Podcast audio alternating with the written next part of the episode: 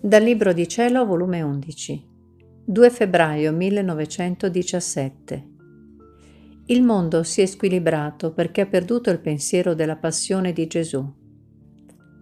Trovandomi nel solito mio stato, mi sono trovata fuori di me stessa e ho trovato il mio sempre amabile Gesù, tutto grondante sangue, con una orribile corona di spine, e a stento mi guardava attraverso le spine e mi ha detto Figlia mia, il mondo si è squilibrato perché ha perduto il pensiero della mia passione.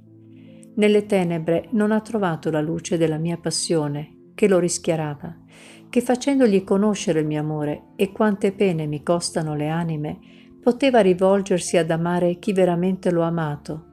E la luce della mia passione, guidandolo, lo metteva in guardia da tanti pericoli. Nella debolezza non ha trovato la forza della mia passione che lo sosteneva. Nell'impazienza non ha trovato lo specchio della mia pazienza che gli infondeva calma, rassegnazione, e innanzi alla mia pazienza, vergognandosi, si faceva un dovere di dominare se stesso. Nelle pene non ha trovato il conforto delle pene di un Dio, che sostenendo le sue gli infondeva amore al patire. Nel peccato non ha trovato la mia santità, che facendogli fronte gli infondeva odio alla colpa. In tutto ha prevaricato l'uomo, perché si è scostato in tutto da chi poteva aiutarlo. Quindi il mondo ha perduto l'equilibrio. Ha fatto come un bambino che non ha voluto più conoscere la madre, come un discepolo che sconoscendo il maestro non ha più voluto sentire i suoi insegnamenti né imparare le sue lezioni.